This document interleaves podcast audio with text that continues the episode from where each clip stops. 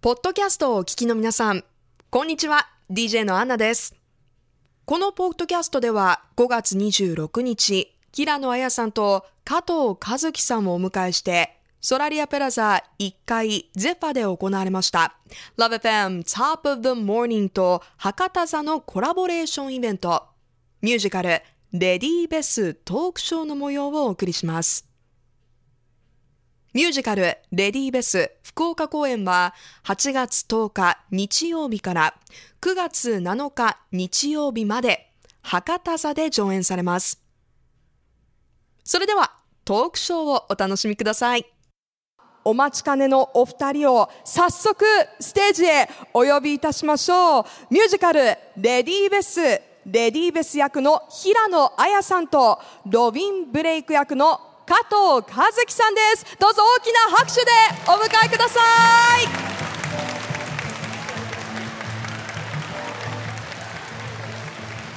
よろしくお願いします。はいようこそ。どうぞよろしくお願いします。お願いします。はお願いします。改めましてミュージカルレディーベスレディーベス役の平野綾さんとロビン・ブレイク役の加藤和樹さんです。どうぞよろしくお願いいたしますよろしくお願いしますます。さあたくさんの方々がお集まりくださいましたぜひあのお一言ずつご挨拶をいただけますか？はい。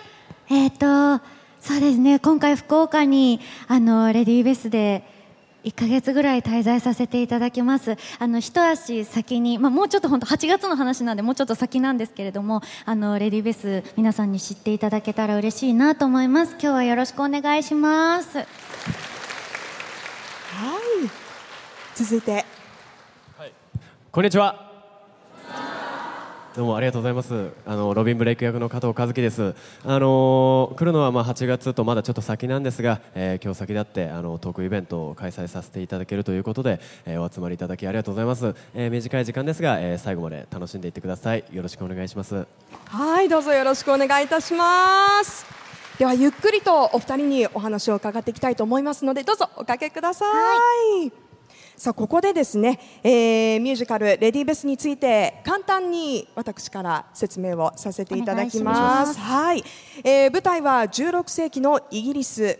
偉大な王ヘンリー8世を父に持ち女王になる運命を背負ったベスが数奇な運命に翻弄されながらもロビンの自由な生き方に影響を受け即位するまでの成長を描いた物語となっております大変あの簡単に説明させていただきました。ではお二人にはですねその役どころについてまずお伺いしていきたいと思います。平野さんが演じるレディー・ベス、はい。どういった女性なんでしょうか？そうですね。あのまあ、本当はプリンセスと呼ばれるはずなんですけれども、まあ、いろんなことがありましてレディーと呼ばれておりまして、ええ。あの自分の父親母親あとはお姉さんだったりとかええ。いろんな人とのこう関係性で、あの強く生きなければならないあのなんでしょうね。すごく王道なプリンセスではなく本当にすごく芯の強いしっかりしたあの意志を持った王女様だなっていう役です。はいあの実在の人物でもはい。あるじゃないですか、そういった中でのプレッシャーというのはありましたか、いやまさか自分がエリザベス一世を演じると思っていなかったので、ええ。最初ちょっと結びつかなくて、ええ。でもあの本当に彼女はあの女王になるまでにすごい壮絶な人生を歩んでいるのであのなんで女王になるって決意したのかをこう彼女の成長をちゃんと描いていけばこう皆さんに納得していただけるんじゃないかなと思って私はそこをあのしっかり演じなければなと思ってやってます。はい、えーそしてですねロビン・ブレイク役の加藤さんはいなんですが、どういった役どころなんでしょうか？そうですね。あの、まあ、エリザベス一世のお話の中であのほとんどの方々が、まあ、実在する人物を演じていらっしゃるんですが、えー僕のロビン・ブレイクという役だけは架空の人物なんですね。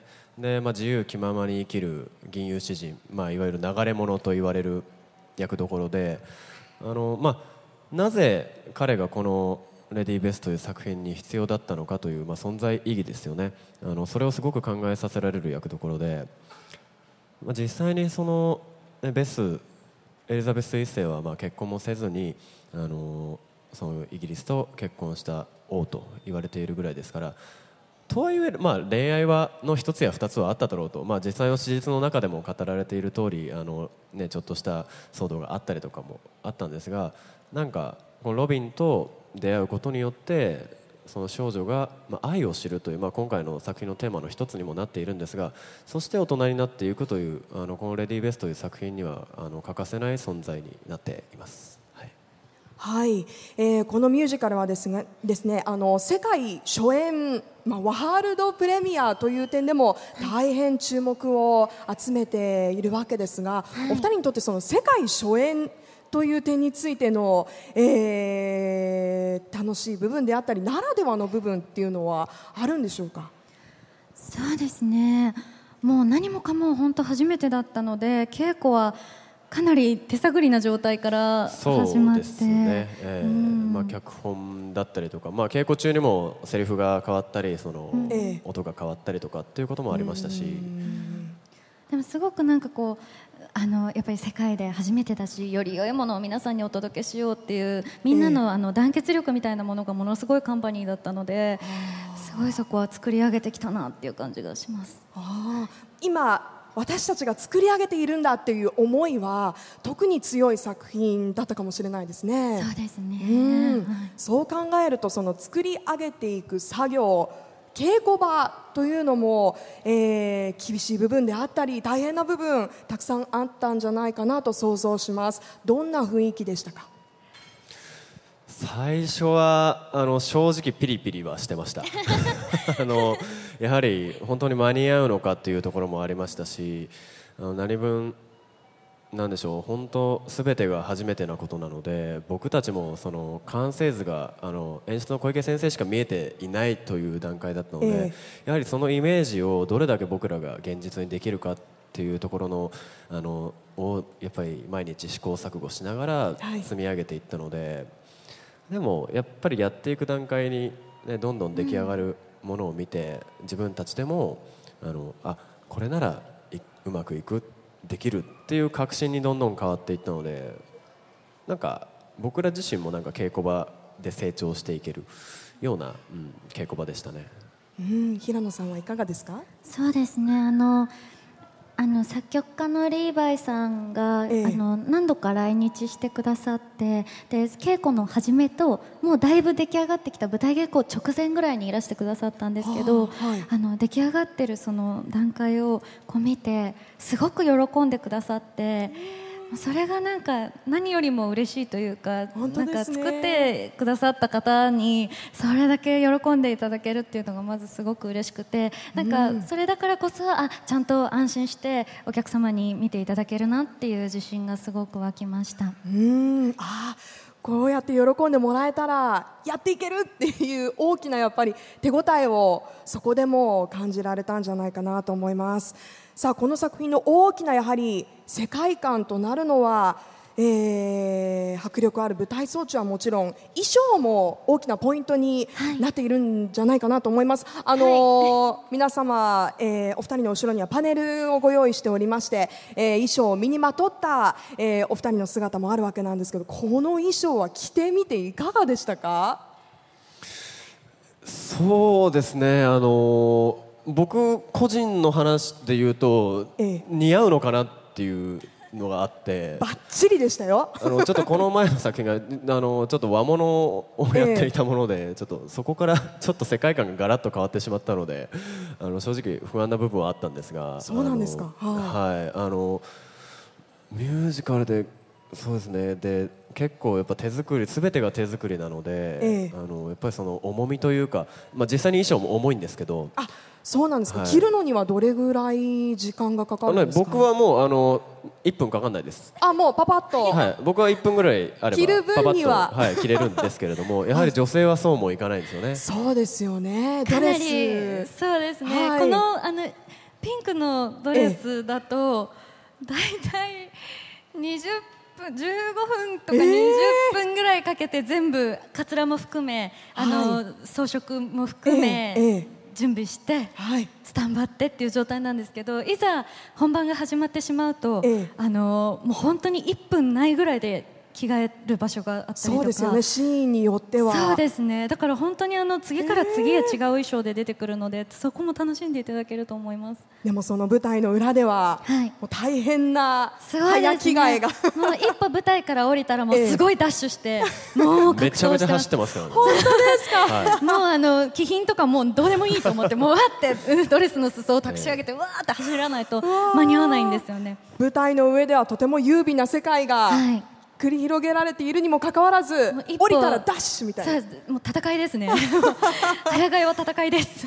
ね、また舞台に出てはーってこう役に入っていくわけですはいね,、そすね。そういった苦労もやはりあるわけですね。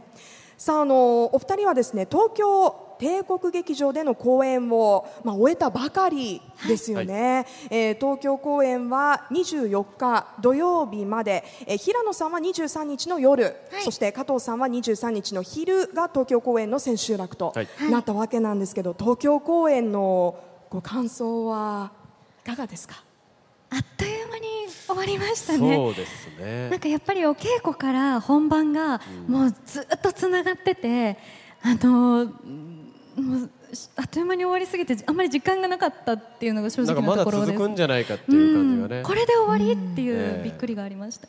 もう公演前からお二人は、まあ、いろんな部分でその作り上げるところから始まって、えーそして手応えを感じ、えーそしてステージにもちろん立っていくわけですけどお客さんの反応が舞台に与える影響というのはやっぱりありますか？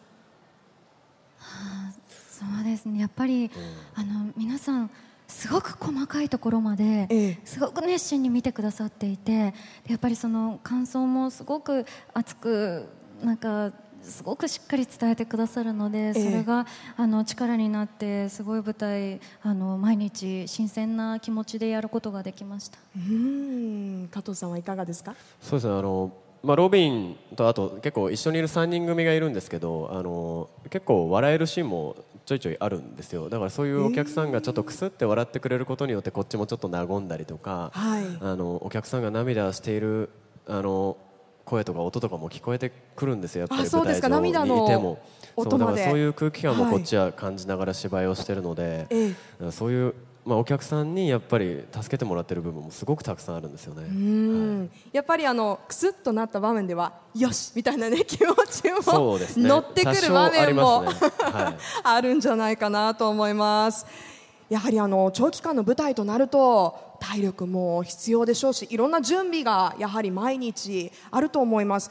あの私が担当しているラジオ番組「トップ・オブ・ザ・モーニング」は朝の番組で皆さんのこう爽やかな朝を演出するように頑張っているわけなんですけどお二人はちなみにその公演がある日っていうのは一日のスケジュールどんな感じで進んでいくんですか？そうですね。え。えっと大体劇場に何何時間前ぐらいに入れますかね。なんかそれぞれなんですけど、うんみん。な違うんですよね、はいええ僕なんか早めに入ってご飯食べたりとか。そう僕は3時間前に行ってご飯を食べて、ちょっとだけゆっくりしてでもう2時間前には僕はメイクを始めるので、そうですよね準備が。はい。でメイクしてからでみんなと一緒に発声をして着替え始めるっていう感覚ですね、うん。平野さんはいかがですか？私大体2時間半とか2時間前に劇場に入るんですけど、ええ。その3時間前に起きるっていうその3時間前はい。が目処ぐらいにそうですね。なるんですね。はい。あの家でちょっとご飯食べて落ち着いてから劇場行ってちょっとゆったりするみたいな。ああと1時間20分ぐらい前から発声がありますよね。そうですね。もうみんなで一緒にやあるんですけど、発声は皆さん一緒にされるんですね、はい。へえお二人とも結構ゆっくりした時間は作って余裕を持ってという感じですね。そうですね、はい。うん。バタバタはしたくない。で すそしてそこから役に入っていくわけですね。はい。うん。まあ、もちろんその公演がある日は準備などでね何時間前にはっていうお話もありましたがもしお休みがあるとしたらこう理想的な朝の過ごし方ってお二人あったりしますか？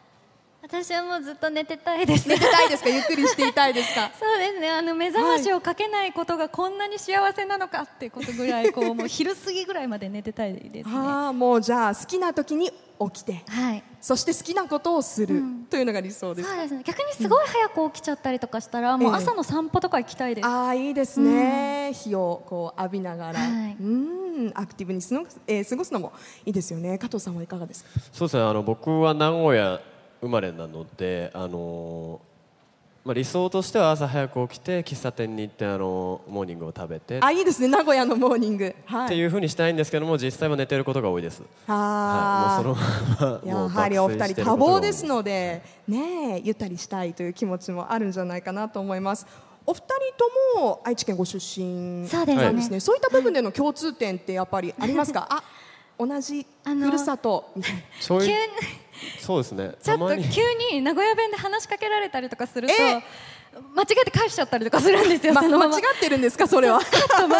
あとはちょっとイントネーションが名古屋だったりする瞬間がお互いにあったりとか、ね、そうあとねそれそれ違うよあともう一人あのはいキャストであのええ名古屋の方がいて、その方が結構なまってるんですよ。そうなんですか。らそれにつられることが結構そうあって。なんですよ、でその人がまたベスのセリフを名古屋弁で言ってきたりとかするもんだから、ああもうみあれは困りますね。そうですすっねごく気になるんですけど名古屋弁で一言かけるとしたらどどんな感じで 一言かけられるんですか？いやあのどどういうかな。例えばこうベスを迎えに行くシーンで迎えに来たっていうところがあるんですけど、迎えに来たよとかあ ちょっとイントネーシちょっとョンがこうイントネーションが違ったりとか、変わるんですはね、い、だいぶ田舎臭いあのレディーベースになってしまいますね。またあの違った衣装が必要になってきそそううでね。ですすね。もうちょっとくたっとした衣装にならないと。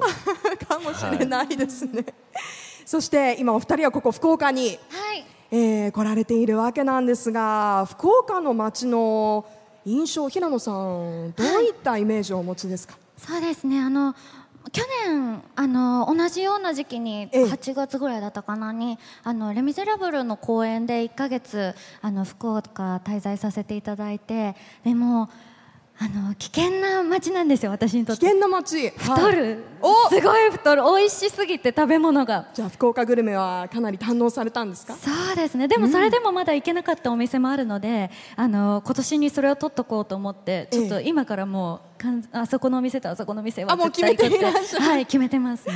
これはねぜひあの、まあ、長期の滞在となりますので、はい。そういった部分も息抜きでそうですね。楽しんでいただきたいですね、はそしてあの加藤さんはライブでもよくはい。ここ福岡に来られるということですが、はい。そうですね。あの僕はまあ食べ物ももちろんそうなんですけども、ええあのやっぱり人が熱いというかあったかいなという印象がすごくあります。ライブでの盛り上がりもそうなんですけど、ええやっぱりその応援してくださるパワーっていうのがものすごくストレートに伝わってくるので、そこはいつもあの楽しみですね。僕は。うん。ライブでもこう打ち上げでちょっとこうご飯食べに行ったりとかそういったことも博多の街ではあるんですか？はいあります。なので今回のレディーベスでまあ約1ヶ月長期滞在するのは初めてですし、ええ。はい、舞台で来るのも初めてなので、はい。ちょっとゆっくりあのいろいろお店を回ったりとか、あの有名なちょっとスポットに行ったりとかしてみたいなって思ってますこの後トークショーでは会場にご来場の皆さんに来場特典として